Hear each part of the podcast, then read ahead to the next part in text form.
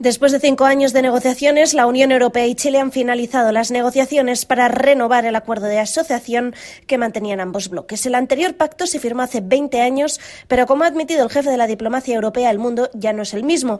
Para Josep Borrell, este acuerdo significa que. Con este acuerdo damos los primeros pasos hacia un año, del año 2023, que tiene que ser el año de América Latina en Europa y de Europa en América Latina.